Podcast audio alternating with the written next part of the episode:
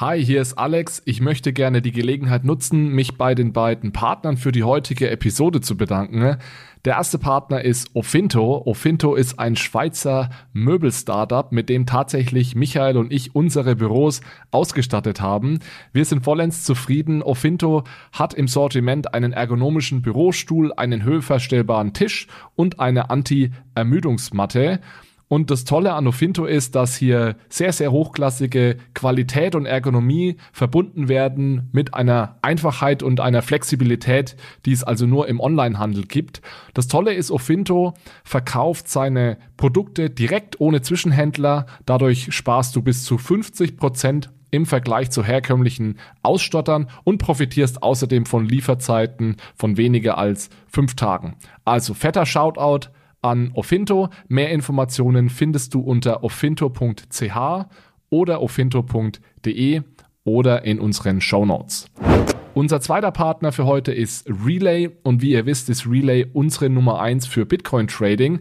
Der Grund hierfür ist, dass Relai alle wichtigen Features einer effektiven Trading-Plattform vereint. Es ist sehr anfängerfreundlich, man kann ohne Registrierung Bitcoin kaufen, ohne vorherige Einlage, man kann sich einen Sparplan einrichten und das Tolle ist, die Bitcoins kommen direkt auf eure Non-Custodial Wallet, das heißt, ihr habt die Bitcoins auch noch selbst unter Kontrolle. Wiederum ein Startup aus der Schweiz, also die Schweiz ist heute groß am Start. Wenn du auch mit Relai Bitcoin kaufen möchtest, dann kannst du hierfür entweder dem Link in den Shownotes folgen oder du nutzt den Referral-Code R O C K, R O C K. Dann kannst du nämlich bei den Relai-Transaktionsgebühren null Komma fünf Prozent sparen und uns gleichzeitig bei Bitcoin, Fiat und Rock'n'Roll unterstützen. Herzlichen Dank nochmal an Relai und Ofinto.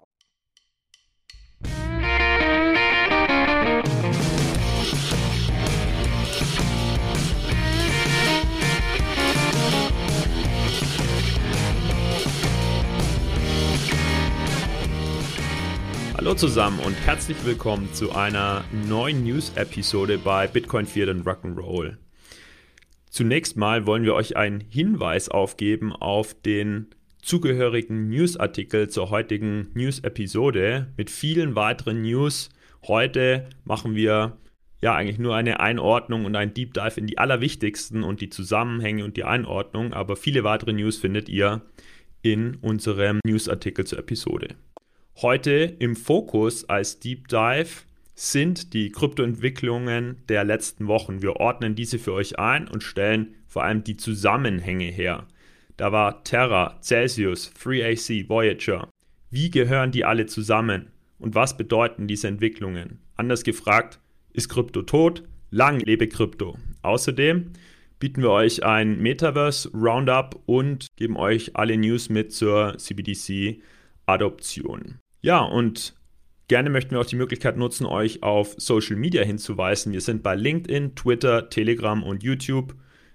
Folgt uns dort, teilt unsere Posts, liked sie, abonniert sie und vor allem kommentiert sie, damit wir eure Meinung verstehen.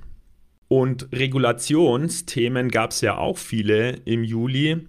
Die behandeln wir ganz dediziert in unseren Crypto Fridays. So haben wir am vergangenen Freitag einen Crypto Friday zur Markets in Crypto-Assets, also MiCA, publiziert und zur Transfer of Funds Regulation kommt eine Episode am fünften achten Ja, und jetzt da heiße ich noch die Co-Hosts willkommen. Hi Manuel und Jonas. Hi Michi. Hi zusammen, morgen. Gut, dann starten wir durch. Die Frage war, ob Krypto tot ist und das schauen wir uns jetzt mal an. Ja, wir haben in den letzten Wochen einige äh, wirklich krasse Meldungen äh, gesehen und erfahren. Vieles ist weiterhin wirklich zurückzuführen auf den Absturz von Terra und Luna. Und jetzt ist natürlich die Frage, was ist da wirklich konkret passiert und was ist da passiert? Naja, viele CeFi-Unternehmen, also Centralized Finance-Unternehmen im Crypto-Space haben Konkurs angemeldet. Ähm, und das sind Unternehmen, die also Finanzdienstleistungen im Krypto-Ökosystem anbieten. Und durch eine sehr enge Verkettung der Unternehmen sind dann wie äh, ja hintereinander die Unternehmen wie die Dominosteine in der Dominokette umgefallen. Ähm, Ausgangspunkt war, wie gesagt, vor allem dieser Absturz oder der Zusammenbruch vom Terra-Ökosystem. Die hatten ihr Lending-Protokoll Anchor das äh, bis zu neunzehn Prozent Renditen versprach. Und diese Plattform, die hat im Krypto-Ökosystem also enorm viel Aufmerksamkeit auf sich gezogen. Und viele dieser CeFi-Unternehmen, die jetzt pleite gegangen sind, die haben da eben auch Gelder von den Kunden letztlich rein investiert. Und ähm, ja, wir wollen heute gar nicht zu viel über den Terra-Crash nochmal sprechen, weil wir den schon im Detail auch behandelt haben. Hört euch da gerne nochmal die News-Episode hundertsechsundsechzig aus dem Mai an, sowie aber auch die Deep Dive-Episode ähm, von mir zu zentralen und dezentralen Stablecoins, die hundertdreiundfünfzigste Folge aus dem März, ähm, wo ich auch die Gefahr dieses Zusammenbruchs des Ökosystems nochmal erkläre. Ja? Das heißt aber, long story short, auf diesen Zusammenbruch ist weiterhin vieles Und ich finde es auch interessant, Manuel, ähm, vielleicht kurz, dass, was jetzt so in letzter Zeit alles passiert ist. Also Luna, du hast ja gesagt, das ist schon wieder über zwei Monate her und jetzt äh, fallen die anderen oder teilweise andere Dominosteine dann so um. Also schlau uns da doch gerne mal auf, äh, Stichwort äh, Celsius, Three Arrows Capital, was ist denn da jetzt genau passiert und wie, wie hängt das jetzt mit dem Luna-Crash vor zwei Monaten oder zweieinhalb Monaten zusammen? Ja, also es gibt insbesondere drei Lending-Plattformen, ähm, also mindestens drei, die aktuell große Probleme geraten sind. Das ist einmal Celsius, BlockFi und Voyager. Blending-Plattformen, ja, was bedeutet das? Das sind einfach ähm, Investitionsplattformen, die sammeln Gelder von Kunden ein und verleihen die dann irgendwie weiter oder investieren sie. Und die haben also A, äh, wie gesagt, in dieses äh, Terra-Ökosystem investiert. Aber, und dann, du hast es gerade auch schon genannt, gibt es noch einen weiteren Player, den Three Arrows Capital. Das ist ein riesen Hedgefonds gewesen, eigentlich einer der größten im Krypto-Ökosystem.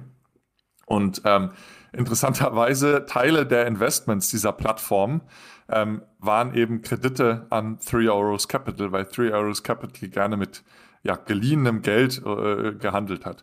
Und somit hängen praktisch mindestens diese Player alle sehr eng miteinander zusammen.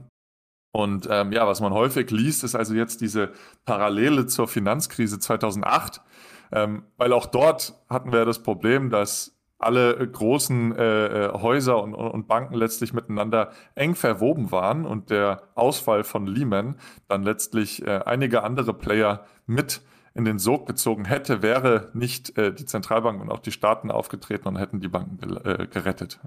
Ich habe es mir auch gerade gedacht, Manuel, also das ist schon ist sehr nah dran. Was du jetzt erzählt hast am Anfang, habe ich gedacht, ist das wirklich Krypto? Also da vergibt jemand Kredite und jemand hat da investiert und geht dann, kommt dann unter Probleme. Also ziemlich spannend hier die, die, die Parallele und ich denke, deswegen sagen ja auch viele, dass Terra so eine Art Lehman-Moment war für die Kryptobranche, ne? Wie du es gerade ja, genau. ausgeführt hast. Genau, das liest man, der Lehman-Moment der Kryptobranche. Der große Unterschied ist, hier gibt es eben bislang zumindest keine Zentralbank oder kein Staat, der da einspringt. Warum? Weil halt die Verquickung und die Vernetzung mit der Realwirtschaft so noch nicht gegeben ist. Das heißt, es bleibt relativ in dieser Industrie, ja. Aber, da kommen wir gleich bestimmt noch da, dazu zu sprechen, es gibt einen Player im Markt, der ja, tritt so ein bisschen als Retter in der Not auf. Man könnte auch sagen, als Zentralbank. Der hier also die, die, die Unternehmen unterstützen. Das ist Sam Bankman-Fried von der Kryptobörse F T X, ja, ähm, können wir uns gleich nochmal im Detail angucken. Ich würde nochmal ein bisschen mehr Hintergrund zu den jeweiligen Playern geben. Also gerade erwähnt die drei Lending-Plattformen Celsius, BlockFi und Voyager. Ähm, insbesondere Celsius hat große Schlagzeilen äh, gemacht, auch in Deutschland. Also es ist eine Plattform, die ja zwölf Milliarden Assets under Management hatte, noch im Mai. Ähm, und äh, die haben vor allem unter dem Absturz vom Terra-Ökosystem, aber auch des eigenen Coins, der da letztlich auch gehalten wurde, und natürlich auch generell der drastische Rückgang der Marktkapitalisierung, ähm, die haben da so gelitten, dass sie letztlich im äh, ja, Mai oder nee, Anfang Juni haben sie die, die Kundengelder, die, die Abhebung der Kundengelder ab, äh, ausgesetzt. Das heißt, man kam einfach nicht mehr an sein Geld und hat dann eben kürzlich jetzt die Insolvenz angemeldet. Da waren ja auch äh, quasi wirklich direkt deutsche Kunden betroffen. Ne? Also ich erinnere mich da an, an das Berliner, die Berliner Kryptobank, nenne ich es mal Nuri, die hatten ja auch so ein Celsius Bitcoin Ertragskonto, wie sie es genannt hatten. Das heißt, das sind ja wirklich vermutlich auch einige der, der Hörer vielleicht dann sogar betroffen. Absolut, ja. Also rund fünfhunderttausend Kunden in Deutschland.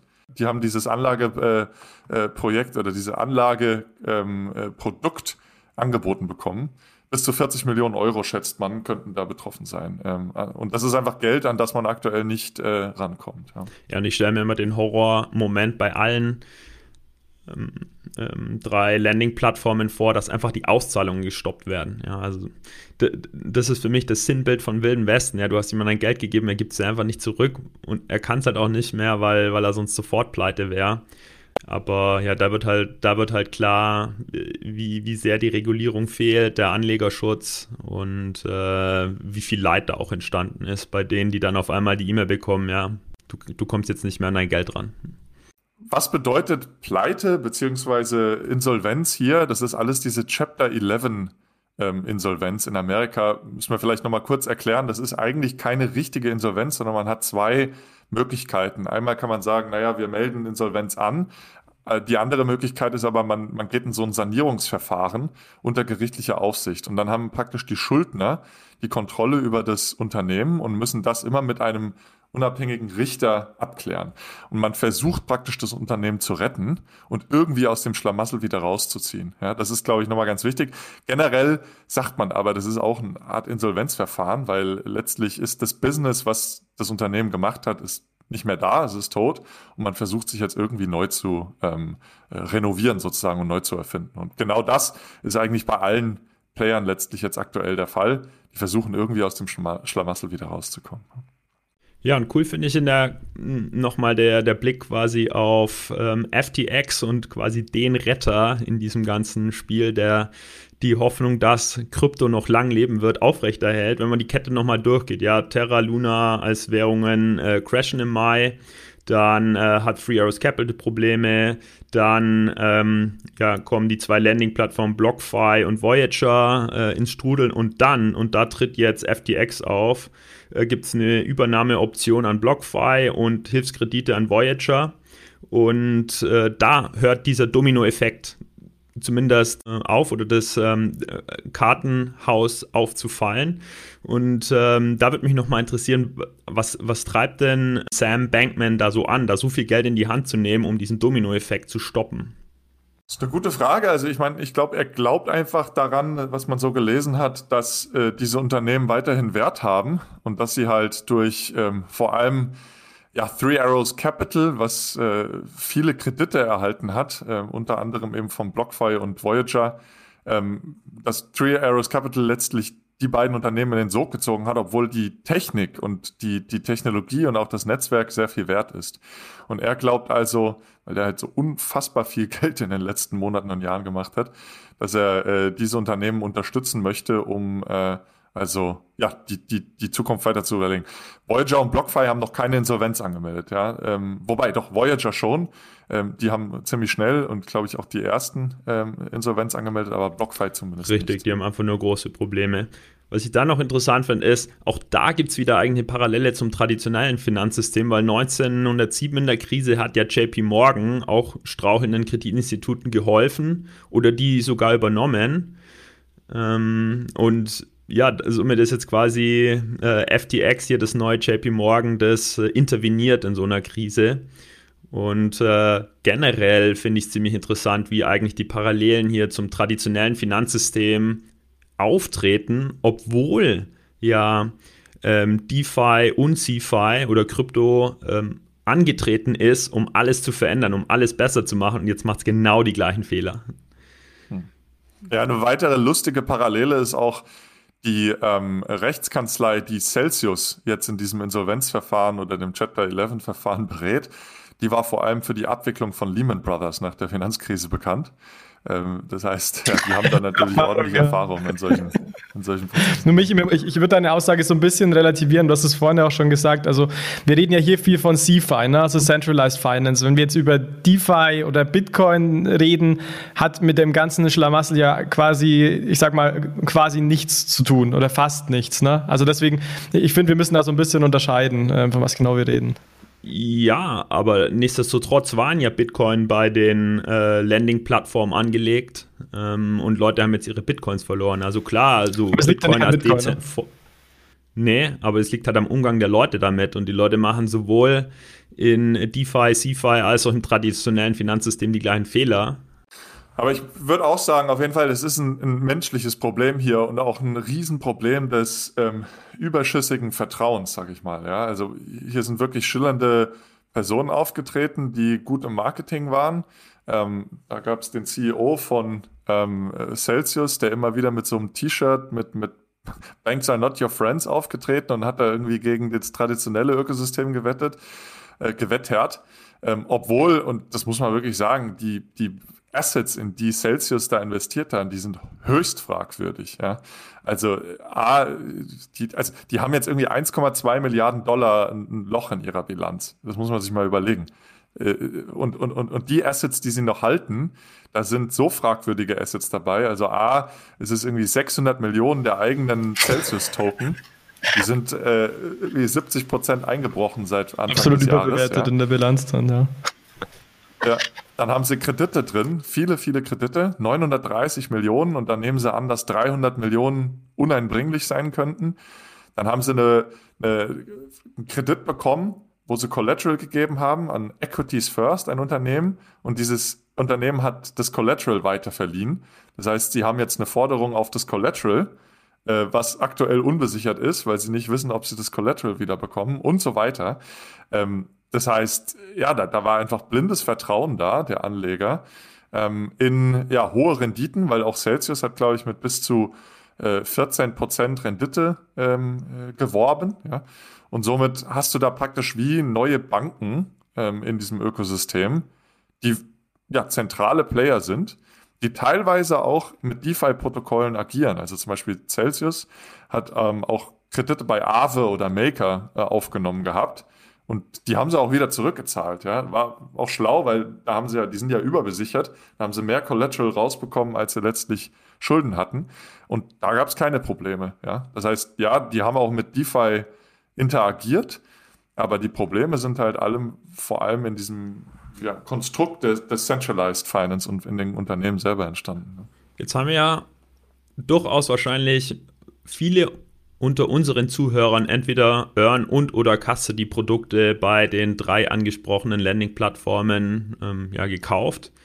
Haben die jetzt eine Chance, an ihre Funds irgendwie zurückzukommen? Und wenn ja, wie hoch ist diese Chance? Das ist eine, eine gute Frage, und ähm, Experten rechnen damit, dass das noch ziemlich lange dauern könnte, bis man an Fonds äh, ja, rankommt. Und dann ist natürlich die Frage, an, ob man überhaupt rankommt und wie viel man wirklich wiederbekommt. Ja. Also man erwartet so einen Chapter elf Fall, der dauert zwei bis drei Jahre. Ähm, und bei Celsius ist es ganz interessant, die haben ja unterschiedliche Produkte. Also einmal dieses Earn-Produkt, das ist das Anlageprodukt, wo man Zinsen bekommt, und dann einmal ein Custody-Produkt. Ähm, und die unterscheiden sich auch nochmal. Also ein Earn-Produkt, das ist ganz klar, das steht auch so in den A G Bs, das ist ein Kredit ähm, an, an, an äh, Celsius. Ja? Und man ist dann also jetzt auch Teil der Insolvenzmasse, man hat einen unbesicherten Kredit gegenüber Celsius. Ähm, und das wird wahrscheinlich sehr schwierig, da das Geld wieder zu bekommen. Ja, jetzt ist ja in dem bei Celsius noch eigentlich gut, dass zumindest ähm, in den äh, Verträgen äh, bei Abschluss diese Differenzierung Earn und Custody gemacht wurde. Aber dann kann es dann noch sein, dass wie bei Voyager halt äh, diese äh, äh, Produkte commingelt oder vermengt werden, sodass eigentlich im Nachhinein äh, alle Coins und Tokens äh, vermischt werden und äh, alle in der gleichen Insolvenzmasse sind, ja, auch wenn du nur ein Custody-Produkt hast. Genau, weil der Unterschied zum Custody-Produkt ist eben, da stehen die Chancen noch ein bisschen besser, weil man hat eine weltweit, aktuell eine weltweit rechtliche Diskussion, ob die verwahrten Kryptos Sondervermögen sind äh, bei Kryptoverwahrern oder ob man eben auch einen Anspruch gegenüber dem Verwahrer nur hat. Wenn zweiteres zutrifft, dann ist es ähnlich, auch wie beim Earn-Produkt bei Celsius, ja. Wenn aber ersteres zutrifft, treffen sollte, und ich hoffe mal, da wird weltweit irgendwie bald mal eine Entscheidung getroffen, weil auch in Deutschland ist dieses Problem ja weiterhin offen. Ähm, äh, dann könnte man hier bessere Chancen haben, weil man dann natürlich bevorzugt behandelt wird. Ja. Wie schaut es jetzt vielleicht, Manuel, bei den, bei den anderen aus? Ähm, Voyager zum Beispiel äh, und so weiter. Also wie, wie steht es da um die Chancen, wenn man da jetzt betroffen wäre?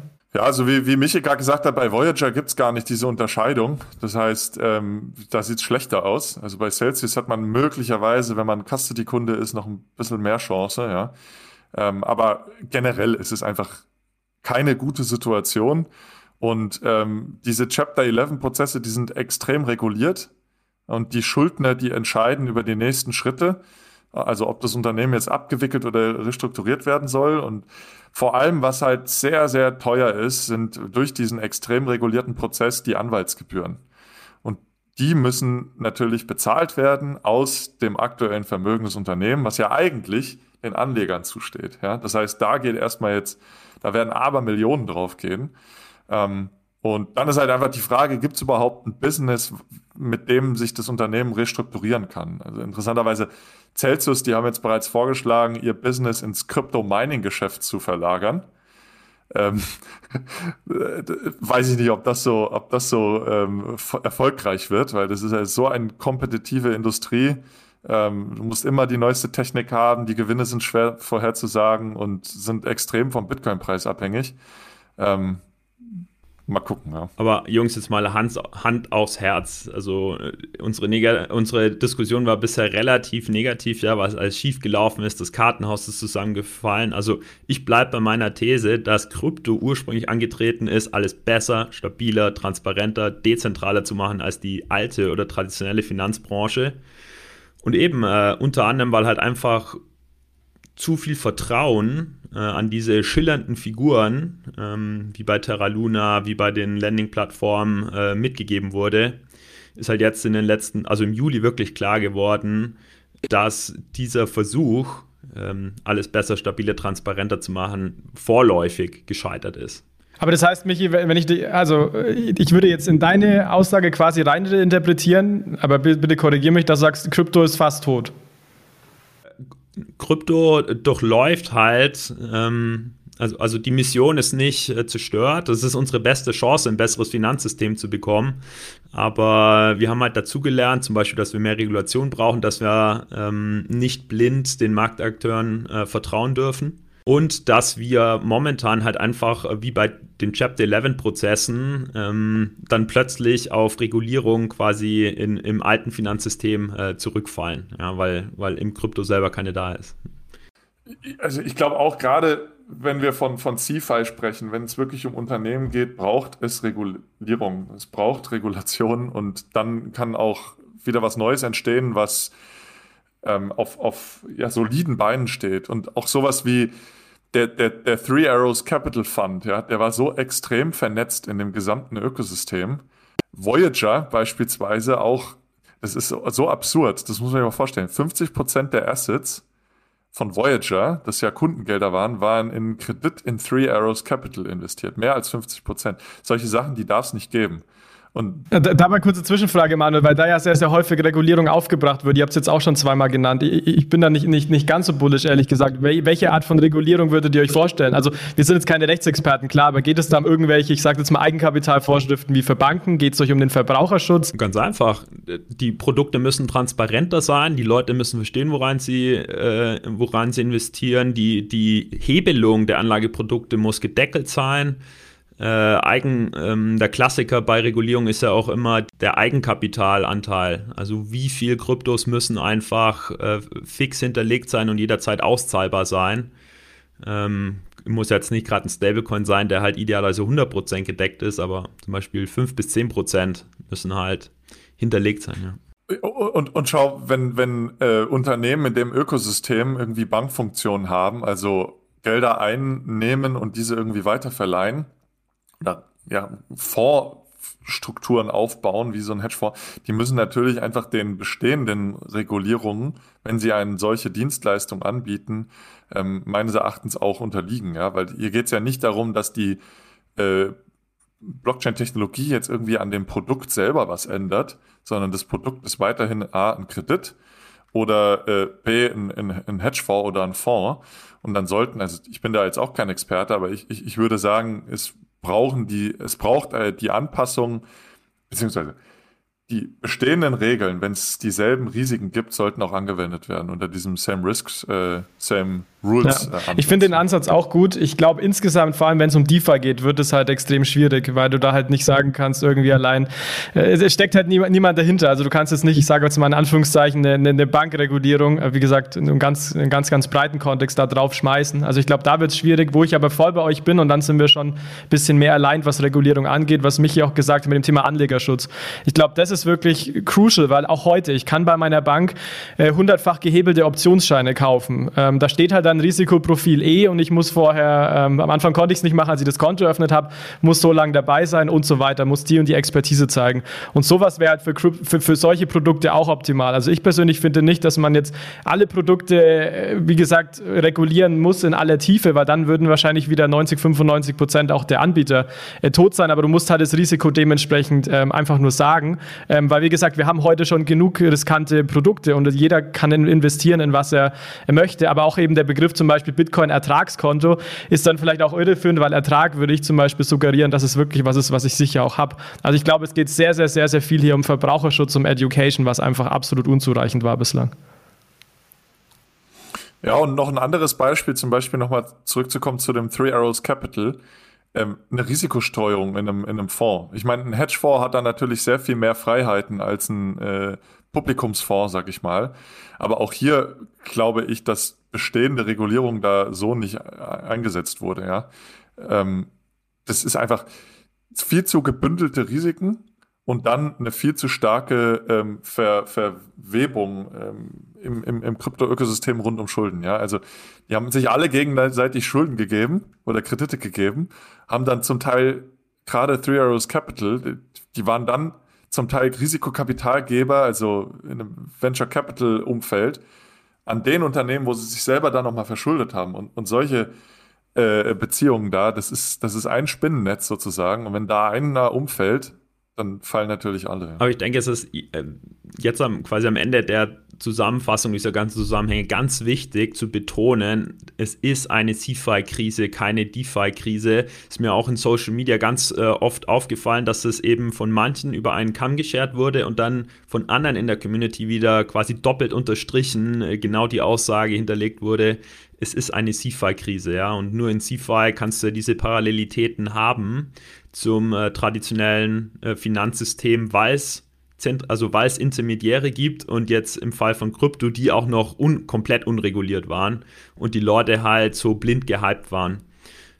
Also ich genau. bin da auch hundert Prozent bei dir, Michi. Das ist äh, extrem wichtig, äh, dass, nicht, dass man nicht alles hier über einen Kamm scheren darf, wo irgendwie Blockchain dann am Ende auch irgendwie dahinter steht, dass man sagt, ja, Bit- also deswegen wieder zur These kommt, Krypto ist tot. Also ich, Fragezeichen, ich glaube absolut nicht, dass Krypto tot ist, überhaupt nicht.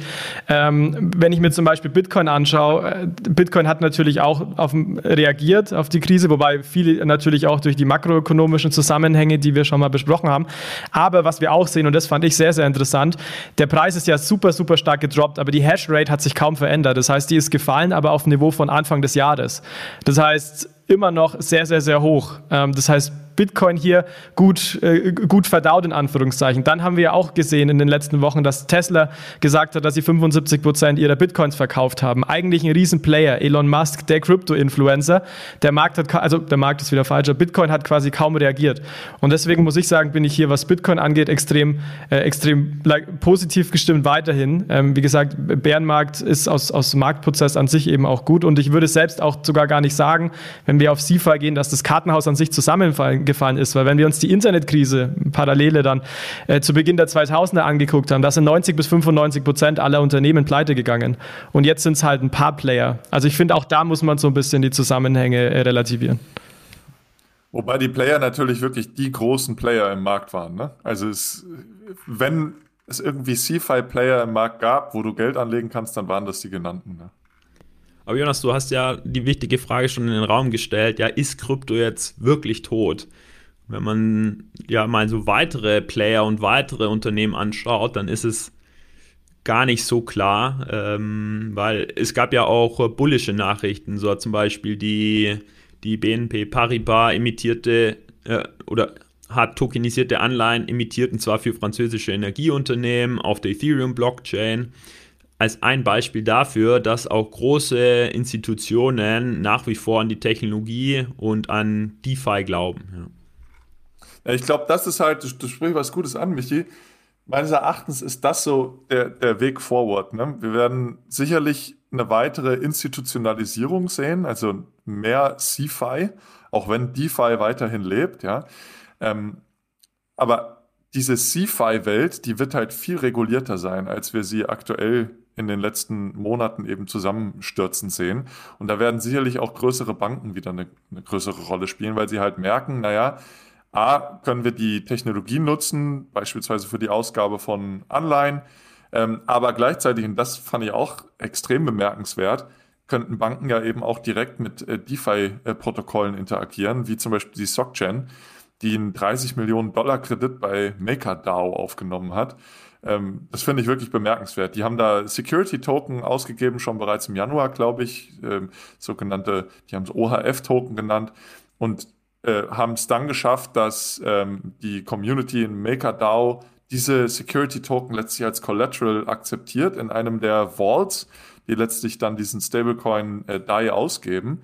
Und somit hat sich also die SocGen einen dezentralen Kredit aufgenommen in Höhe von dreißig Millionen Dollar. Ja, ist jetzt nicht besonders viel für eine große Bank, ja, aber nichtsdestotrotz, allein dieser Move zu sagen, hey, wir, wir nehmen dezentralen Kredit auf, ich finde es beeindruckend. Ich meine, die SocGen ist da Vorreiter. Ich glaube nicht, dass irgendeine andere Bank das macht, aber sie zeigt auf jeden Fall auf, ähm, wie es äh, überhaupt in der Zukunft aussieht. Ich fand das auch ein wahnsinnig spannendes Announcement, ehrlich gesagt. Das hat mich auch extrem überrascht, weil man muss ja auch sagen, MakerDAO ist ja, ist ja eine D A O. Also es ist ja quasi ist komplett dezentral, und es war ja auch so ein bisschen der, der U S P, dass man sagt, man hat eben die Hände nirgends drin, wo Fiat draufsteht, sage ich mal so, zumindest was die, die Assets angeht.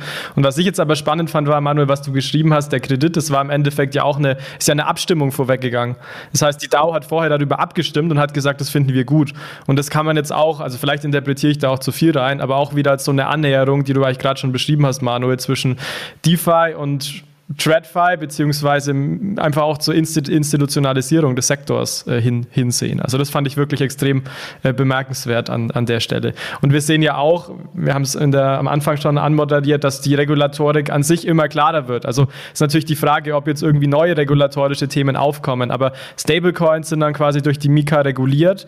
Ähm, auf CeFi, wir haben es schon gesagt, da wird sicherlich jetzt noch mehr Regulierung äh, zukommen, aber ich glaube jetzt nicht, dass neue, ich sage jetzt mal, ich nenne halt immer gerne Bitcoin, Ether und Co. zumindest als, als Token, als, als Payment-Token, dass da jetzt sehr, sehr viel mehr Regulatorik kommen wird. Aber es wird auf jeden Fall klarer, und wir sehen ja auch immer die, äh, teilweise die Studien, wir haben schon hier auch ein paar Mal drüber diskutiert, dass Deutschland da auch wirklich führend ist, wenn es um den Raum für Krypto geht, und deswegen habe ich persönlich da auch einen sehr positiven Ausflug, und es ist halt einfach ein normaler Marktzyklus. Das klingt jetzt natürlich super hart, und ich will es auch nicht schönreden, dass da Leute sicherlich viel Geld verloren haben, ähm, aber es ist halt eine Bereinigung des Marktes, der sich extrem äh, aufgebaut hat, dieses Kartenhaus, was ihr beschrieben habt, was immer größer geworden ist. Und deswegen bin ich eben auch auf jeden Fall der Meinung, dass Krypto nicht tot ist, sondern dass jetzt wir einfach jetzt an der nächsten Phase arbeiten, um Krypto mehr und mehr in den Mainstream zu bringen, um es zu institutionalisieren. Schwieriges Wort. Ja, da gehe ich mit. Und ich finde generell, dass diese Zusammenhänge und die ganzen News eigentlich zeigen, dass wir in so einen typischen Lebenslauf einer neuen Industrie oder von neuen Märkten durchlaufen, nämlich weg vom Wilden Westen, den wir jetzt mehr als lebhaft erlebt haben, hin zu mehr Regulierung. Und Regulierung äh, thematisieren wir ja dediziert in den Crypto Fridays, wie jetzt zum Beispiel am vergangenen Freitag zur MiCA. Und das Zweite, weg vom Wilden Westen hin zu institutioneller Adoption, wie wir es jetzt äh, gesehen haben bei der B N P Paribas, bei der Societe Generale, die an ihren Plänen festhalten und sich da jetzt nicht abschrecken lassen äh, von den negativen CeFi-Entwicklungen. Wobei man natürlich sagen muss, eine, ein, eine Entwicklung, die haben wir noch nicht aufgenommen, und ich finde die schon krass, und das ist Coinbase. Also ich gehe jetzt nicht davon aus, dass Coinbase das nächste Unternehmen wird, hoffen wir es mal, was äh, hier Chapter elf Insolvenz anmeldet. Man weiß es nicht. Äh, Sie haben sich jetzt auch dazu geäußert, zu ihrer äh, Lage und ob sie, ob sie davon ausgehen, jetzt äh, bankrupt zu gehen. Aber da sind schon zwei krasse Sachen äh, passiert. Ähm, die würde ich nochmal kurz ansprechen. Und zwar einerseits ähm, wurden ein Produktmanager und zwei weitere Angestellte in dem erstmaligen Fall vom Krypto-Insiderhandel angeklagt. Sie sollen da über eine Million an Gewinn durch Insider-Informationen gemacht haben. Unter anderem wahrscheinlich von... von äh, Trades in Coins, kurz bevor sie dann an der Coinbase-Börse gelistet wurden. Das hat auf jeden Fall für Aufsehen gesorgt. Aber noch viel krasser finde ich, in einer separaten Beschwerde hat dann die S E C, also die Securities and Exchange Commission, festgestellt, beziehungsweise man könnte schon fast sagen behauptet, dass neun der fünfundzwanzig Token, die an äh, der Coinbase gelistet sind, Security-Tokens seien. Und das ist natürlich eine, eine, eine lange Debatte, sind, wie, wie kann man diese Crypto-Coins oder Crypto-Tokens letztlich einordnen. Und die S E C ist ja der Meinung, dass äh, so praktisch alles bis auf Bitcoin irgendwie Securities sind, weil immer Teams dahinter stecken, die Geld geraced haben und dann auch selber die, die Token zum Teil sich selber äh, allokiert haben. Und neun dieser fünfundzwanzig Token sollen jetzt also Securities sein. Ja, also auf jeden Fall, und das fand ich auch inter- interessant, aber hier kommen wir, wir kommen hier wieder so ein bisschen zu, zu den Personen auch, ne? Also ähm, passt eigentlich so ein bisschen auch, wo die, wo die Krise herkam, dass man hier natürlich auch noch nicht weiß, äh, steckt, also A, ob es irgendwie stimmt natürlich, das muss man auch sagen, geht ja dann erstmal Unschuldsvermutung, das ist ganz klar, aber ob da vielleicht auch einfach ein paar äh, Personen da Mist gebaut haben, wenn es rund um Insiderhandel geht, weil ich persönlich fand die Entwicklungen äh, um, rund, um, rund um Coinbase schon sehr interessant und positiv, auch jetzt mit der, mit der Krypto-Verwahrlizenz eben als erste und so weiter, vor allem in Deutschland auch. Ähm, aber ich denke, da werden wir in nächster Zeit sehen, ähm, ob da ob da noch was kommt oder ob sich das wieder, wieder, beru- wieder beruhigt, weil es gibt ja oft quasi Anschuldigungen. Ja, das werden wir auf jeden Fall sehen, weil die S E C, die hat jetzt schon die Klage eingereicht und will das überprüfen. Ähm, und was ich so besonders da einfach finde an dieser, an dieser Meldung ist Folgendes. In Amerika ist die Regulierungszuständigkeit weiterhin überhaupt nicht geklärt. Und das ist, glaube ich, so das größte Problem auch in Amerika in der Adoption äh, der, des, des neuen Ökosystems und der Technologie. Weil es ist einfach nicht klar, welche Regulierungsbehörde ist jetzt überhaupt dafür zuständig, diese Player zu überwachen. Und da gibt es einen Kampf schon, schon Monate zwischen der S E C und der C F T C. Und die S E C, die hat jetzt einfach, die ist jetzt einfach vorgeprescht und hat gesagt, naja, Coinbase, neun Euro fünfundzwanzig Token sind Securities. Was bedeutet das? Dass sie also illegal eine Ähm, Wertpapierbörse bauen ohne Lizenz oder gebaut haben ohne Lizenz. Und das ist natürlich ein erhebliches Problem für Coinbase. Und ähm, Coinbase hat es sofort zurückgewiesen, hat auch einen Artikel geschrieben, Coinbase does not list securities, end of story. Und hat also gesagt, wir haben so einen starken Due Diligence-Prozess, ähm, der verhindert, dass da Securities gelistet werden. Und der Prozess sei sogar von der S E C abgenommen worden. Und am krassesten finde ich, dass dann die C F T C aufgetreten ist, beziehungsweise eine äh, Mitarbeiterin der C F T C, und die hat öffentlich getweetet, dass sie sich also ganz klar gegen das Vorpreschen der S E C stellt und hat gesagt, das sei Regulation by Enforcement. Das heißt, das ist eine unbegründete Regulierung, die jetzt einfach nur enforced wird, um also äh, diesen Streit zwischen den Regulierungsbehörden letztlich äh, auf ein neues Level zu bringen. Und bemängelt da ganz krass die mangelnde Ko- äh, Kooperation zwischen den regulatorischen Behörden. Und das finde ich also irgendwie Wahnsinn, dass da jetzt öffentlich die, die Vertreter der Behörden gegeneinander vorgehen und sagen, nee, das stimmt nicht, was du sagst. Das sind keine Securities. Und die S E C sagt, doch, das sind Securities. Und wir wollen jetzt dafür zuständig sein, Coinbase. Ja, das ist schon sicherlich auch nochmal ein extra Problem im regulatorischen Kontext, vor allem in den U S A. Und wir haben ja vorhin das Wort Wilder Westen erwähnt. Also es klingt dann schon so ein bisschen wie, wie, wie Wilder Westen an der Stelle. Lasst uns mal einen Punkt hinter die Kryptoentwicklungen, ähm, Kryptoentwicklungen machen, auch in Anbetracht der Zeit. Ich denke, das war das auf jeden Fall eines der wichtigsten Themen der letzten Woche. Was ich aber auch sehr spannend fand zu verfolgen, ist, dass wir trotz des Drops, und es ist auch sehr positiv, ähm, natürlich äh, sehr viel ähm, Content und Aufmerksam zum Beispiel, Aufmerksamkeit zum Beispiel fürs Metaverse ähm, sehen. Da gibt es immer neue Studien, neue News äh, und so weiter. Vielleicht, Michi, kannst du uns da mal ein bisschen, äh, ein bisschen abholen, was denn so in der Welt des Metaverses in letzter Zeit passiert ist. Da gab es ja sp- wirklich spannende Entwicklungen. Genau, da gibt es News aus dem Silicon Valley, eine, die ich sehr begrüße, nämlich, dass jetzt Metaverse-Standards eingeführt werden sollen. Es geht also um Interoperabilität, wenn man so will, oder einfacher formuliert, dass unterschiedliche Metaversen miteinander reden können. Oder nochmal anders formuliert, dass ein Avatar ohne Medienbruch von einem Metaversum in ein nächstes teleportieren kann. Ja, also ohne, dass du dir zum Beispiel jetzt eine neue, eine neue ähm, virtuelle Brille aufziehen musst oder ohne, dass du dich nochmal einloggen musst im nächsten äh, Metaversum, wenn du vom, von A nach B switchen oder teleportieren möchtest. So, jetzt habe ich gesagt, Silicon Valley, konkret ist es Meta, Microsoft und weitere große Spieler, die jetzt eben zusammenarbeiten wollen, um diese Industriestandards für ein übergreifendes Metaversum zu schaffen. glaube, die Initialzündung dieser ganzen Bewegung war ja überhaupt das Rebranding von Facebook zu Meta. Und das hat jetzt so in den vergangenen Monaten, vor allem im Juli, so ein regelrechtes Wettrennen ausgelöst, um die, um ja, so die Erstellung eines voll funktionstüchtigen Metaverse, ähm, in dem man eben beliebig hin und her teleportieren kann äh, mit seinem Avatar. Und äh, ja, woher kommt jetzt der Push der, der Big Techs aus dem Silicon Valley? Ich glaube, der liegt darin, dass es aktuell zwei ideologische Ansätze gibt, wenn man so möchte. Und das ist so Community-driven versus Corporate-driven. Dezentral versus zentral oder Kryptos versus Konzerne. Und eben Corporate-driven, Zentralkonzerne, diese Seite der Medaille wollen die...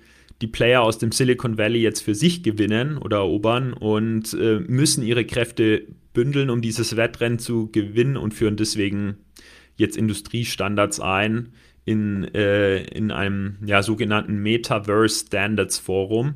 Den, äh, die Webseite dazu verlinken wir euch natürlich gerne in den Shownotes. Also ich finde, Michi, das ist eine richtig krasse Neuigkeit, und ich finde, das ist ein Schritt auf jeden Fall in die richtige Richtung. Wir haben da auch in der Vergangenheit schon ein paar Mal drüber diskutiert, so das Metaverse, was ich mir vorstelle, wo ich auch sage, das ist wirklich super praktisch. Ich, ich laufe da irgendwie durch dieses Metaverse mit meiner V R-Brille, gucke mir rechts irgendwie ein äh, Fußballspiel äh, an, Streaming quasi on demand, kaufe mir dann links eine Aktie irgendwie, im nächsten Shop den neuen Nike-Sneaker bestelle ich mir irgendwie vor über ein N F T und so weiter. Ähm, und äh, was aber wirklich wichtig ist, ist hier die Interoperabilität auch, ne? Also, dass du entweder ein Metaverse für alles hast, das ist wahrscheinlich eher unwahrscheinlich, oder dass du so verschiedene Sub-Metaverse Metaverse hast, die dann miteinander kommunizieren. Und ich glaube, dass das ein sehr, sehr wichtiger Schritt ist hinsichtlich Interoperabilität. Eine Ankündigung ist natürlich auch jetzt was anderes wie jetzt finale Standards. Also wir sind ja dann noch sehr, sehr früh. Das ist, wahrscheinlich dauert es nochmal sehr, sehr lang, aber es ist ein Schritt in die richtige Richtung, äh, meiner Meinung nach, vor allem, wenn es um das Thema Interoperabilität äh, im Metaverse geht. Ja, und das könnte halt ein, ein, ein echtes Wertversprechen sein, ja, wenn du jetzt Player an Bord hast, wie nicht nur Microsoft und Meta, sondern auch Epic Games, Ikea, ja, dann, dann zockst du eine halbe Stunde mit ähm, irgendeinem Spiel ähm, im, im Metaverse, und dann denkst du, ach, ich brauche ja noch einen Tisch in meinem Wohnzimmer, dann teleportierst du schnell in, de, in den Ikea-Raum und suchst dir deinen Tisch aus, und das Ganze halt immersiv. Ja, kann man sich jetzt immer drüber streiten, kann man, reicht es nicht, das an dem Bildschirm zu machen oder einfach zu Ikea hinzugehen. Aber eben, für alle diejenigen, die halt Lust drauf haben, in einem virtuellen Raum zu zocken und Möbel zu kaufen, kannst du das dann halt ohne barrierefrei tun. Und, und, und das ist, warum ich jetzt glaube, das ist ein ganz wichtiger Schachzug dieser Big Tech Players ist, die dieses, die, dieses beschriebene Wettrennen zu gewinnen. Ja. Aber ich würde nochmal das aufgreifen, was du gesagt hast, Michi, vorhin ähm, bezüglich Corporate versus Decentralized Metaverse. Und ich finde, das ist eigentlich der Knackpunkt dieser ganzen Diskussion, was meines Erachtens auch viel zu wenig ähm, äh, diskutiert wird. Weil das, was wir da jetzt auch sehen, ist praktisch ein Zusammenschluss von, ähm, wir haben gerade viel über CeFi gesprochen, ja, und jetzt ist es halt irgendwie C Metaverse, also Centralized Metaverse äh, Unternehmen, ja. Und C-Meta, ja. Und das, äh, was man häufig liest, ist irgendwie, naja, Sandbox und Decentraland, da kaufen die jetzt irgendwelche Stores und, und kaufen sich schon Platz, und dann soll alles irgendwie über N F Ts und Krypto laufen und so weiter. Ich bin mir da überhaupt nicht sicher. Also, kann gut sein, dass da irgendwie auch N F Ts eine Rolle spielen werden in diesem Centralized Metaverse.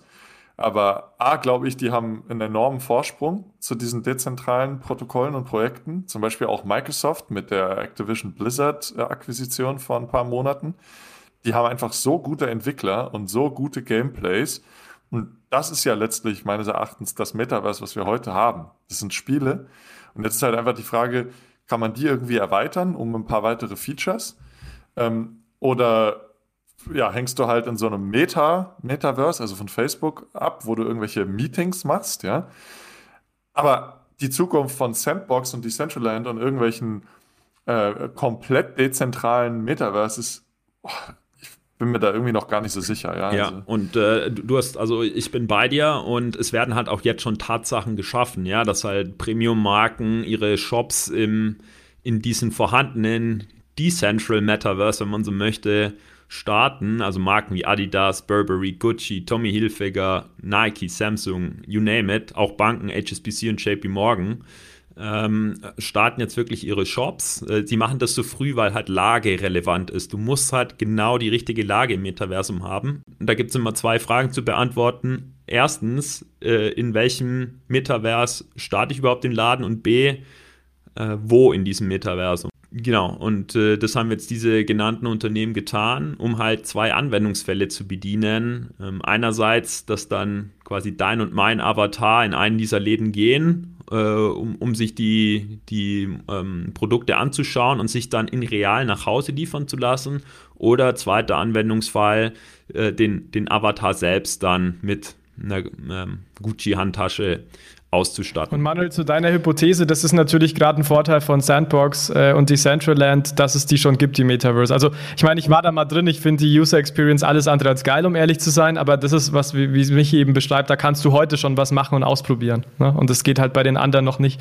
Wobei es, wie du sagst, irgendwie schon so ein bisschen unfair der Wettkampf ist, weil da natürlich viel, viel mehr Geld von den Centralized Playern kommt, oder? Michi, du schüttelst den Kopf. Ja, also... Äh, letztlich entscheidet immer die User Experience, ja, da wo es mehr Spaß macht und wo man dann keine Medienbrüche hat und wo, da greifen auch die Netzwerkeffekte, da wo halt schon viele meiner Freunde abhängen, wo es die meisten Läden hat, da gehe ich dann halt hin. Da habe ich halt Bedenken, wenn das am Ende von, von Facebook und den, den Großen kommt, was es irgendwie von U X sicherlich am besten sein wird, ähm, weil da natürlich dieses ganze Thema Data Privacy und so weiter wieder problematisch wird. Also ich persönlich hätte keinen Bock auf ein Metaverse, was jetzt von den äh, großen Tech-Companies gemanagt wird, wo die im Endeffekt vielleicht unter sich sogar noch schön meine Daten austauschen. Äh, klar ist die Frage, was ist auf Blockchain, ne? Und Pseudonym, aber trotzdem... Und, und, und wo äh, ein Großteil der Umsätze auch zu Meta gehen, ne? Das haben wir ja auch vor ein paar Wochen schon mal gesagt. Ich glaube, wie viel waren das? zweiundvierzig Prozent? Oder nee, sogar über fünfzig Prozent wollen die sich einheimsen. Ähm, der Umsätze, die in deren Metaverse gemacht. Also generell, ja, würde ich auch mich natürlich freuen, wenn wir irgendwann irgendwie sowas wie ein Metaverse mal wirklich kriegen und auch nutzen, dass es irgendwie dezentral wäre. Aber ich bin da gespannt, wie sich das alles weiterentwickelt. Genau, und ähm, ja, nicht nur die Luxusmarken gehen ins Metaverse, sondern halt auch B zwei B Player, ähm, respektive äh, Banken, und zwar in Indien. Ja, also in, Indien hat sich im Juli äh, zunehmend als Metaverse-Markt etabliert, weil die äh, Union Bank of India das Metaverse betreten hat, ähm, mit dem sogenannten Universe, also eben von Union Bank of India, und haben da jetzt für ihre Privat- und Geschäftskunden im Metaverse-Lounge eingerichtet, wo man sich über Bankprodukte und Marktentwicklungen informieren kann. Auch da kann man sich wieder streiten. Kann ich jetzt nicht einfach eine Marktanalyse in einem P D F durchlesen? Ja, wahrscheinlich schon. Aber ähm, solange Kundeninteresse besteht, ja, ähm, ermöglicht man das. Und das wird halt jetzt mal getestet von der Union Bank of India. Und dann ähm, betritt sogar Tech-Player selbst das Metaverse, wiederum für die Geschäftskunden, nämlich die S A P, die baut ja gerade ihr komplettes Geschäftsmodell von On-Premise äh, E R P zu Cloud E R P um, also dass quasi die Software der, der S A P aus der Cloud bezogen wird. Und das ist halt schon ein Paradigmenwechsel, der auch viel Erklärung bedarf. Und um, die, um, um das zu erklären, wie jetzt diese äh, Software in der Cloud funktioniert, wie Lizenzmodelle oder eben Nicht-Lizenzmodelle da in der Cloud funktionieren, hat die S A P für indische Kunden auch eine Metaverse-Erlebnisplattform eingeführt, ähm, um halt ja dieses Wissen quasi noch effektiver ähm, zu, zu vermitteln und so ein bisschen Berührungsängste äh, zu nehmen, wenn man das dann in einem virtuellen Raum erleben kann, anstatt nur in einem P D F-File. Gut, so viel vom Metaverse. Im C B D C-Space ist auch so einiges passiert und da hat der Jonas den besten Überblick. Yes, danke Michi. Ähm, ja, und zwar mal das Schöne, wir haben mal ein paar Daten. Also was ja sehr häufig im C B D C-Space der Fall ist, irgendeine neue Zentralbank, die irgendein neues Research in C B D C ankündigt. Das sehen wir im Endeffekt jeden Monat zuhauf. Was jetzt aber besonders schön war in dem Monat, wir haben konkret eigentlich drei verschiedene Studien zu, zu, zu Daten hinsichtlich der Nutzung, der Einstellung und so weiter, die ich super, super spannend finde, mal mit euch zu diskutieren. Ähm, ein Thema ist das Thema China. Also da gab es eine Umfrage von ähm, Morning Consult, das verlinken wir gerne in den Shownotes, und die hat im Endeffekt mal geguckt, wie viel haben sich denn die, die Wallet der chinesischen C B D C schon runtergeladen und wie stehen denn die Leute ähm, zu, der, äh, zu der C B D C. Und was man gesehen hat, ist aktuell, dass zwanzig Prozent der chinesischen Bevölkerung sich die die ähm, E C N Y-Wallet heruntergeladen haben. Das sind ca. hundertsechzig Millionen Leute. Also klingt absolut gesehen, finde ich, nach super, super viel. Relativ gesehen, ich persönlich würde sagen, klingt, klingt normal, dafür, dass sie es jetzt auch schon anderthalb Jahre testen. Was ich aber auch sehr spannend finde, sind die, die achtzig Prozent, die sich noch nicht heruntergeladen haben. Und ähm, da die, diese jetzt, also diese Subgroup, wurde jetzt nochmal befragt, ähm, quasi, warum sie sich den Wallet noch nicht runtergeladen hat. Und da, wirklich grob gerundet, ähm, haben eben dreißig Prozent gesagt, naja, ich brauche den E C N Y gerade nicht. Ähm, andere dreißig Prozent haben gesagt, ich bevorzuge andere Zahlungskanäle, wie jetzt Alipay, WeChat Pay oder auch Cash. Das heißt, quasi sechzig Prozent haben gesagt, ähm, ich, ich brauche es nicht, Punkt, oder andere Sachen sind besser. Ähm, und dann nochmal dreißig Prozent, ich weiß nicht, wie ich, wie ich ihn verwenden kann, und zehn Prozent, ja, ich habe noch keinen Zugriff. Also die zehn Prozent würde ich mal rausrechnen, das liegt an dem Fokus des äh, Prototypens. Was man aber eben sieht, ist, dass eben A, es Education braucht, also dreißig Prozent wissen nicht, wie sie ihn verwenden können. Das ist natürlich, also ja, eine super hohe Zahl. Und dass eben auch sechzig Prozent sagen, ich, ich, ich, ich sehe da aktuell keinen großen Nutzen, den, den runterzuladen. Also deswegen finde ich es schon sehr spannend, weil man da natürlich auch ein bisschen äh, reininterpretieren kann und natürlich auch Lektionen für digitalen Euro mitnehmen kann, dass ich die Zahl von den achtzig Prozent, davon sechzig Prozent, die es nicht, nicht brauchen aktuell, das, das wird sich in, in naher Zukunft wahrscheinlich auch nicht ändern, dass sie von heute auf morgen sagen, oh, jetzt brauche ich ihn unbedingt.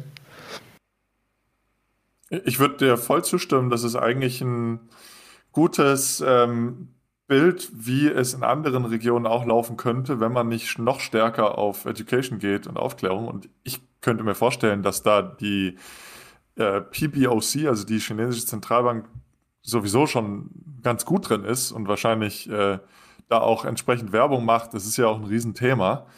Ähm, also der digitale Euro, da gab es ja auch Umfragen, wo auch rauskam, dass viele überhaupt nicht wissen, dass das möglicherweise kommen soll. Ich meine, ja, wir sind auch noch Jahre hinterher. Ähm, das heißt, das kann man so natürlich nicht vergleichen, aber äh, ich stimme dir voll zu, dass da die, die Aufklärung und ähm, ja, die Awareness in der Bevölkerung erstmal gegeben und äh, da sein muss. Und dazu passen halt auch die, die noch eine zweite Umfrage, die ich gerne mitbringen würde, und zwar aus Nigeria. Warum Nigeria? Nigeria ist auch eines der fortschrittlichsten Länder rund um C B D C, und da gab es Berichte von ähm, from The Punch, ähm, das ist so quasi auch so ein Newsportal, und die haben eine Umfrage gemacht, und das fand ich noch, noch erschütternder. In, äh, dort ist ja auch C B D C jetzt schon seit einigen Monaten ähm, auch in, in dem Pilotstadium live, und vier Prozent der Umfrageteilnehmer haben sich das bislang runtergeladen und vierundsechzig Prozent hatten noch nie etwas davon gehört. Und das ist natürlich, also passt hundert Prozent zu dem, Manuel, was du gesagt hast. Ähm, also A, Education is key. Ich finde, das ist eine Key Lesson, die wir da rausziehen sollten für den digitalen Euro. Und zwar, da muss jeder abgeholt werden. Also meine Mama, meine Oma, äh, jeder im Supermarkt und so weiter. Also das geht ja um die, die breite Bevölkerung. Und das ist eben, das ist ja auch eine Hypothese, die ich schon häufig vertreten habe, es irgend auch einen Vorteil braucht, den so eine C B D C bietet im Vergleich zu aktuellen Zahlungssystemen. Weil heute jeder hat irgendwas für sich gefunden, was er zum Zahlen benutzt. Das kann irgendwie Bargeld sein, weil er Anonymität mag, oder eben in der Regel einfaches Zahlen, Kreditkarte, Apple Pay äh, und so weiter, you name it. Und es braucht halt irgendwelche Vorteile. Und ich glaube, wenn es diese Vorteile nicht gibt, dann hat es am Ende auch ein digitaler Euro. Ähm, ja, schwer. Ja, ich finde die News aus Nigeria interessant, weil einerseits jetzt hier beschrieben wird, dass viele, Afri- äh, viele Nigerianer davon noch nicht mal was gehört haben. Geschweige denn, dass sie auch motiviert sind, es zu nutzen. Und andererseits die Gemeinschaft afrikanischer Staaten jetzt extra noch so einen Push formuliert hat, oder den Aufruf lanciert hat, dass doch alle afrikanischen Staaten unbedingt C B D Cs pushen sollten. Ja, also das ist ja ein, generell ein Trend auf dem afrikanischen Kontinent, dass die da jetzt bullish angegangen werden, aber bringt ja nichts, wenn du eine Bevölkerung hast, die ganz andere Probleme zu lösen hat, als ob sie jetzt sich eine C B D C-App runterladen oder sowas. Absolut, ja, und wir haben schon über den digitalen Euro geredet, da jetzt vielleicht noch das, das dritte Stück, was ich euch zu guter Letzt mitbringen würde, und zwar war das eine Umfrage von der österreichischen Zentralbank, das heißt ein bisschen näher jetzt an uns, und da geht es auch um digitalen Euro. Da gibt es natürlich noch keine konkreten Zahlen, weil wie wir wissen, digitaler Euro ist noch nicht live und wird auch sicherlich noch einige Jahre dauern, wenn er überhaupt kommt. Aber da wurden die Leute auch befragt, so hey, würdet ihr den digitalen Euro denn hypothetisch nutzen und welche Eigenschaften müssen, müsste er denn haben? Und da war auch wieder ein ähnliches, ähnliches Bild, dass äh, eigentlich nur ein Drittel der Befragten irgendwelche Vorteile vom digitalen Euro erwartet, was schon eine, eine recht geringe Zahl ist, und dass die, die absolute Mehrheit eben mit den bestehenden Zahlungsmöglichkeiten zufrieden ist Ähm, und auch einige, das war wieder ähnlich, den digitalen Euro quasi noch gar nicht kennen oder nicht wissen, was er ist. Also was ich damit sagen will, das passt insgesamt auch sehr gut zu den Zahlen, die wir aus den anderen Jurisdiktionen schon sehen, die schon live sind, beziehungsweise mit einem Prototyp. Also man sollte sich das auf jeden Fall sehr, sehr genau angucken, auch von Zentralbankseite, was man daraus für Schlüsse zieht und da auch sicherlich was lernen, weil sonst sehe ich persönlich dann auch Gefahren, wenn es in ein paar Jahren mal so weit ist, ähm, ja, dass wir gleiche Zahlen dann im Prototypstadium vielleicht für die Eurozone äh, auch, auch sehen, wie jetzt in China oder in Nigeria. Gut, ich würde sagen, habt ihr noch Punkte zu C B D C oder machen wir einen Haken dran? Ich würde äh, einen Punkt noch gerne machen, und zwar, ich glaube ja, also wir haben jetzt gesehen, dass da noch einiges zu tun ist, auch äh, durch die österreichische Umfrage, die ich auch total spannend finde zum digitalen Euro. Aber eine positive Sache, finde ich zumindest, das ist mir letztens erst wieder aufgefallen, hat diese ganze Entwicklung schon, und zwar, dass man, wenn man lesen möchte, ähm, über, also Informationen lesen möchte über den digitalen Euro, dann findet man ziemlich viel und auch ziemlich klare Beschreibung des heutigen Geldsystems und ziemlich klare Beschreibung, was dieser digitale Euro denn jetzt letztlich ist. Und das ist etwas, was ich mir vor fünf Jahren, und das ist noch gar nicht so lange her, im Leben nicht hätte vorstellen können. Dass also eine Zentralbank wirklich nochmal ganz konkret darüber spricht, was sind die Unterschiede von Geschäftsbankengeld zu Zentralbankgeld. Und allein dieser Fakt, ähm, ich meine, ich habe da ja so eine kleine Geschichte, beschäftige mich seit über fünf Jahren, ähm, nee, seit zweitausendfünfzehn, also seit über sieben Jahren O G. Schon. Ähm, O G mit dem ganzen äh, Thema Geldsystem. Und naja, damals so fünfzehn, da galt man irgendwie noch als Verschwörungstheoretiker, wenn man gesagt hat, dass es Geschäftsbankengeld gibt und dass Banken also hier Geld erzeugen. Und es hat sich so extrem gewandelt, weil also weltweit letztlich alle Zentralbanken jetzt, weil das ist ja auch die Aufgabe der Aufklärung, ja, wenn du er- den Leuten erstmal erklären musst, warum sie jetzt C B D C nutzen sollen, da musst du natürlich auch den Unterschied zwischen Zentralbankgeld und Geschäftsbankengeld ähm, erklären. Und das sah, wie gesagt, noch vor, noch vor fünf Jahren sah das noch komplett anders aus. Und das finde ich also sehr, sehr beeindruckend, ähm, wie sich hier die Literatur und die Aufklärung gewandelt hat. Ich finde, du musst den Unterschied der Geldarten erklären und du musst halt erklären, was der Vorteil im Alltag ist oder welches Problem gelöst wird.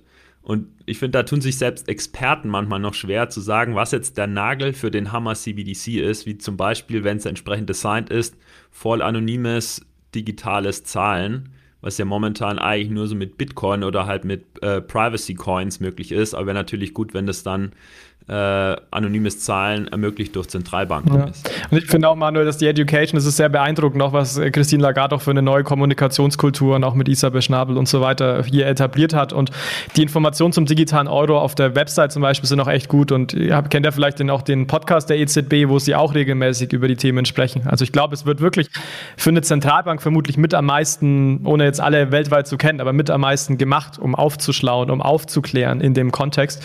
Was ich vor allem auch sagen will, ist insgesamt, wir müssen natürlich jeden erreichen. Ne? Also ich, ähm, ja, ich höre den Podcast, ich gucke auf die Website, aber wenn ich jetzt an meine Familie denke, ähm, dann ist das natürlich eher, eher nicht der Fall. Deswegen glaube ich, muss man da natürlich mehr machen. Aber wie gesagt, wir haben auch noch ein paar Jahre. Ich will vor allem nur darauf hinweisen, dass es sehr, sehr wichtig ist ähm, und dass wir da nicht irgendwie ein böses Erwachen bekommen. Aber genau, das vielleicht nur dazu. Ja, ich, ich erinnere mich vielleicht den letzten Punkt einfach zurück, und das ist mir aufgefallen. Vor Jahren haben wir nach Artikeln gesucht, wo drin steht, dass Banken Geld erzeugen oder dass es Geschäftsbankengeld gibt. Und die musste man wirklich suchen. Und heutzutage gibt es die wie Sand am Meer, weil letztlich alle Zentralbanken darüber sprechen. Das ist... Aber ja, man muss auch alle erreichen, ja, also das ist, das ist ganz klar. Gut, dann würde ich sagen, ähm, lasst uns doch mal Richtung Fundstücke gehen zum Abschluss der Episode. Und da vielleicht als erstes an dich, äh, Michi, was hast du uns denn heute mitgebracht als dein Fundstück? Genau, ich hatte sehr viel Freude an einer Z D F-Doku namens Utopia Irrevisionen in ähm, Silicon Valley, und die spielt genau auf dieses Konzept, das wir besprochen haben, an, nämlich Centralized Metaverse. Ja, also die ist von Klaus Kleber, der Nachrichtensprecher, den wir alle kennen, und äh, ja, er fasst halt zusammen, was man über das Silicon Valley wissen muss und über die Ambitionen, dieses zentralisierte Metaverse zu schaffen. Und insbesondere stark ist, dass sie Jaron Lanier oder Lanier getroffen oder zum Interview mobilisiert haben, der so als das Mastermind des Silicon Valley und als Vater des Begriffs virtuelle Realität gilt. Ja, also definitive Empfehlung von meiner Seite. Ich habe mitgebracht einen Bericht, einen Report im Rahmen der Macro-Prudential Bulletin-Serie von der E Z B. Und zwar heißt der A Closer Look at the Financial Risks of Crypto Assets. Und da werden also drei äh, Reports letztlich äh, zusammengefasst äh, oder veröffentlicht. The Role of Stablecoins in Crypto and Beyond. Also wirklich ein Deep Dive in Stablecoins, den ich sehr gut fand. Ähm, dann ein Report zu den Climate Risk Problemen in Crypto Assets. Also es sind Climate Risk äh, äh, Probleme in den Crypto Assets eingepreist. Die Frage, äh, der widmen sich. Und dann eben, und das ist natürlich ganz äh, spannend zur heutigen äh, Folge auch, Decentralized Finance, a new unregulated system, wobei sie hier also vor allem wirklich auf den echten DeFi-Space schauen und weniger auf den CeFi-Space, der möglicherweise auf DeFi aufbaut. Ähm, also wenn man sich da mal ansehen möchte, was die E Z B über DeFi äh, und die anderen Themen denkt, dann kann ich diese äh, Reports nur empfehlen. Super, dann äh, danke euch dafür. Was ich mitgebracht habe, ist äh, ein sehr spannender Artikel der Bundesdruckerei zur Geschichte der Kryptographie. Also was ich gerne mache in, äh, in meiner Freizeit, ist mich so ein bisschen teilweise mit kryptografischen Themen zu beschäftigen. Und hier ist wirklich ein sehr, sehr guter Artikel über die Chronologie. Also wie hat alles begonnen und äh, welche Rolle spielt Cäsar und welche Rolle spielt der Zweite Weltkrieg. Also ganz interessant, finde ich. Ähm, ist auch wirklich sehr, sehr nett zu lesen. Kann ich gerne empfehlen, wenn ihr so ein bisschen mehr an, der, an den technischen Entwicklungen oder auch den Grundlagen für Bitcoin interessiert seid, beziehungsweise auch äh, wissen wollt, wie sich das mit Quantencomputern äh, vielleicht auch ändert in der zukünftigen Welt, was das für Kryptographie bedeutet. Gut, jetzt haben wir die unglaubliche Situation, dass wir unter einer Stunde sind. Ich glaube, das gab es in der News-Episode äh, wirklich sehr lange nicht. An der Stelle bedanken wir uns natürlich bei unseren Partnern, äh, wie gewohnt, für die Episode ähm, und für den, für den Support an dieser Stelle. Natürlich auch äh, danke an unsere Hörer. Wenn euch der Podcast äh, gefällt, dann äh, liked uns, äh, ja, gibt uns gerne ein Like auf Social Media, kommentiert, ähm, wenn ihr Fragen habt, kontaktiert uns, wenn ihr vielleicht auch Themen habt, die wir in Zukunft mal besprechen äh, sollten, und ähm, folgt uns auch gerne natürlich auf, auf YouTube. Wir freuen uns immer über eure Interaktionen und hoffen, dass die Episode für euch interessant war, und ähm, ja, wünschen euch natürlich noch viel Spaß und danke an der Stelle, wie gewohnt natürlich. Manuel, Michi, super, dass ihr dabei wart und freue mich dann aufs nächste Mal. Danke auch. Danke, ciao. Ciao, ciao. Macht's gut, ciao.